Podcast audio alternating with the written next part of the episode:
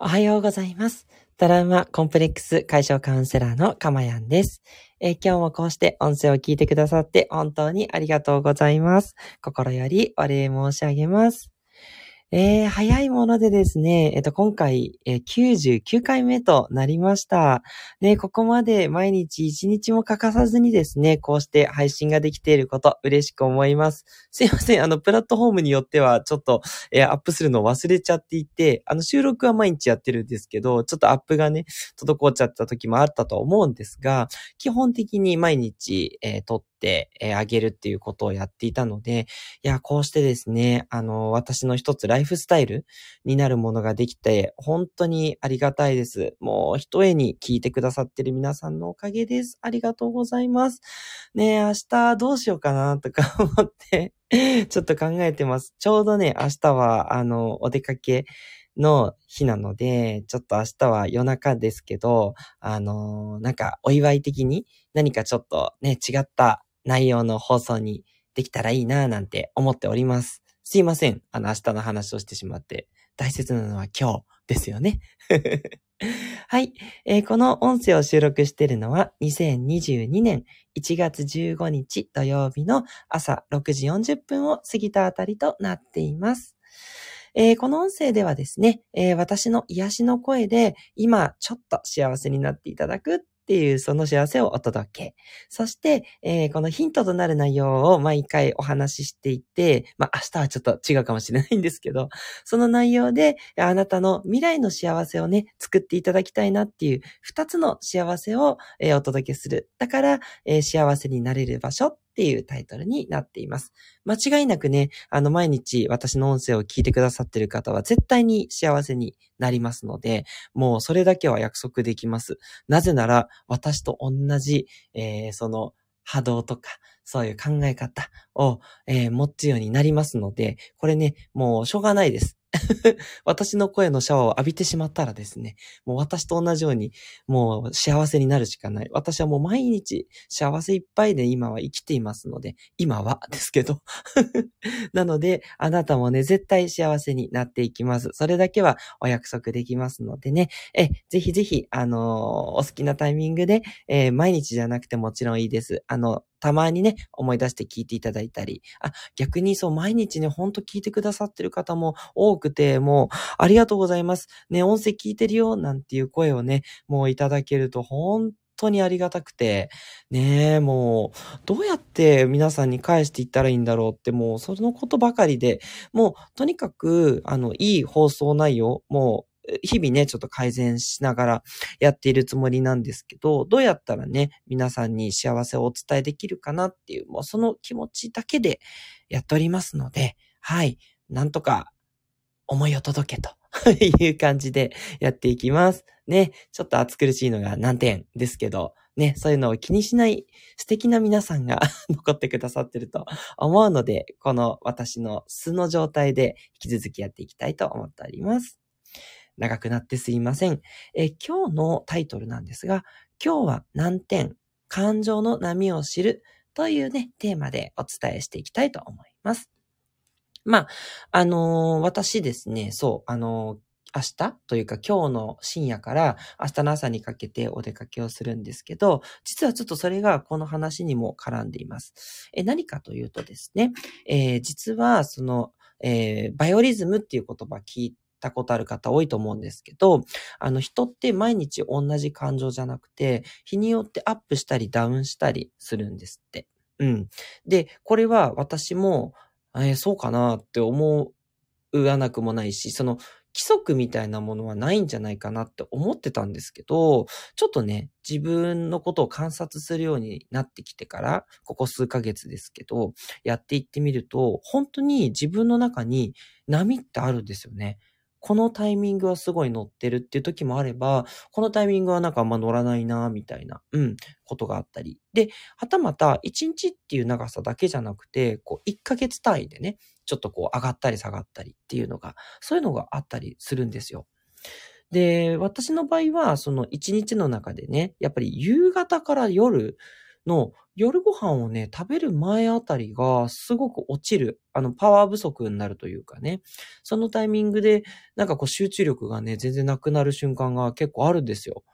そう、これね、意識してみると結構気づけて、で、そのタイミングで、まあ大体私の場合子供のお世話をしてね、あの夜ご飯だったり、お風呂に入れたりとか、そういう時間になるので、まあちょうどそこを当てがってる感じですかね。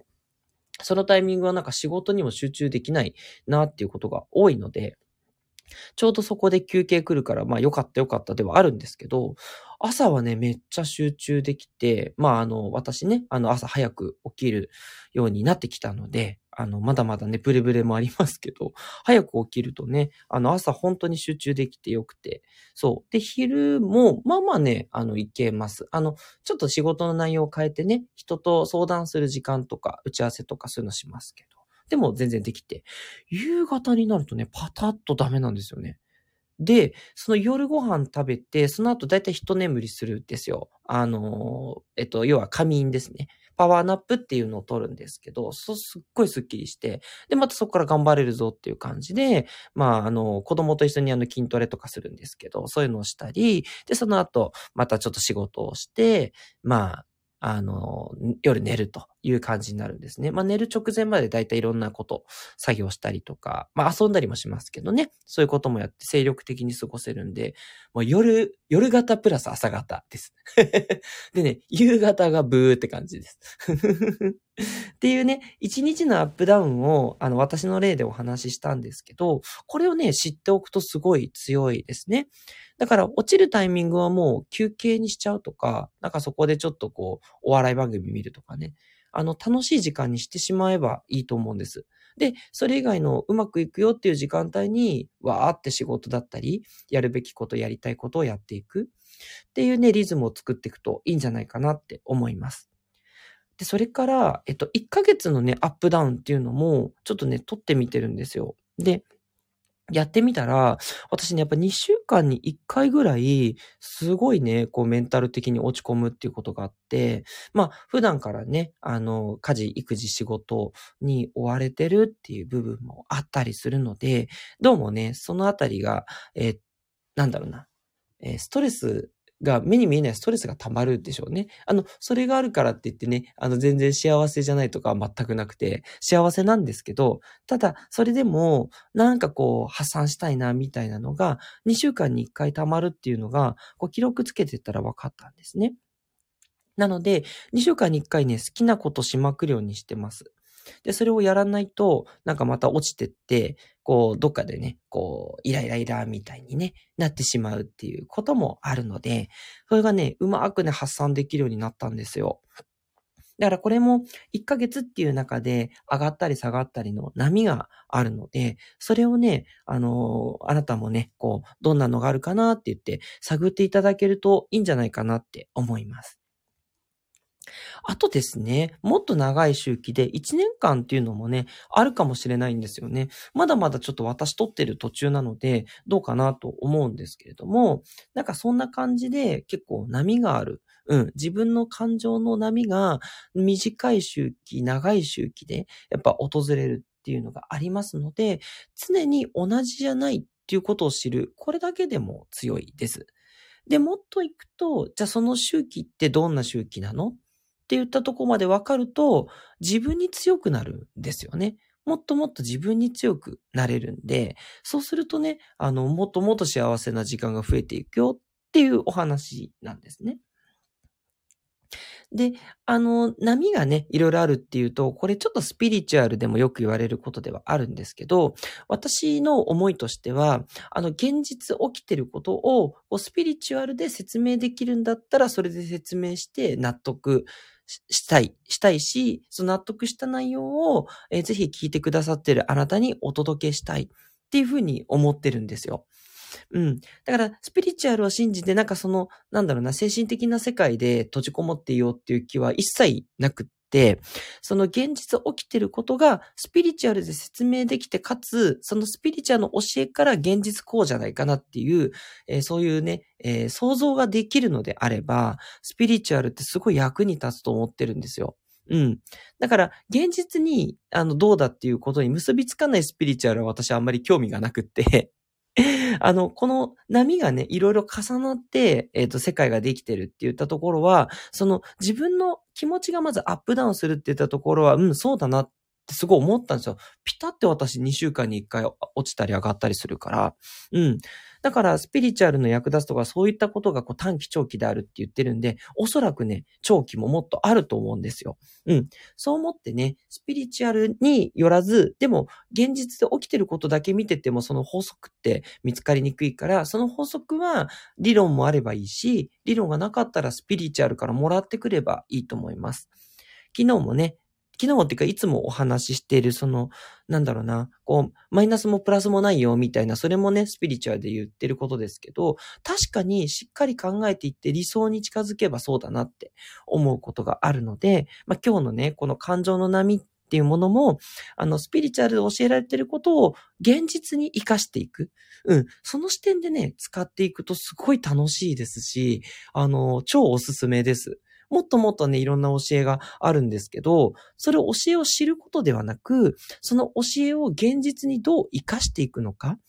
その視点でね、あの、見ていただくと、すごくね、あの、あなたの精神的な幸せと現実の幸せ、両方ね、手に入っていくんじゃないかなって、本当に思います。で、最後に、じゃあその波を記録するってどうやってんの？っっていうとこなんですけど、もう至って簡単で、あの、日々書いてる日記にですね、点数をつけてます。自分の、えっと、点数何点かなと。まあ、1日の場合は、1日の中で何っていうのは、その、書いた日記の内容で、落ちてるタイミングって何時が多いかなとか、そういうのを見ればいいんですけど、えっと、私のその1ヶ月の中でのアップダウンを知る方法としては、日記に今日は何点だったかなっっていうのをつけていただく。まあ、それが今日ね、タイトルにもなってますけど、それをね、やっていただけるといいなと思います。すごいね、簡単ですよね。もう、あの、10点だったとか、50点だったとか、100点はね、私なかなかなくて、辛口？なんですけど、90点、80点が続出してる、そんな感じですね。でも、その2ヶ月に1回落ちる日って30点だったり、20点だったりするんですよ。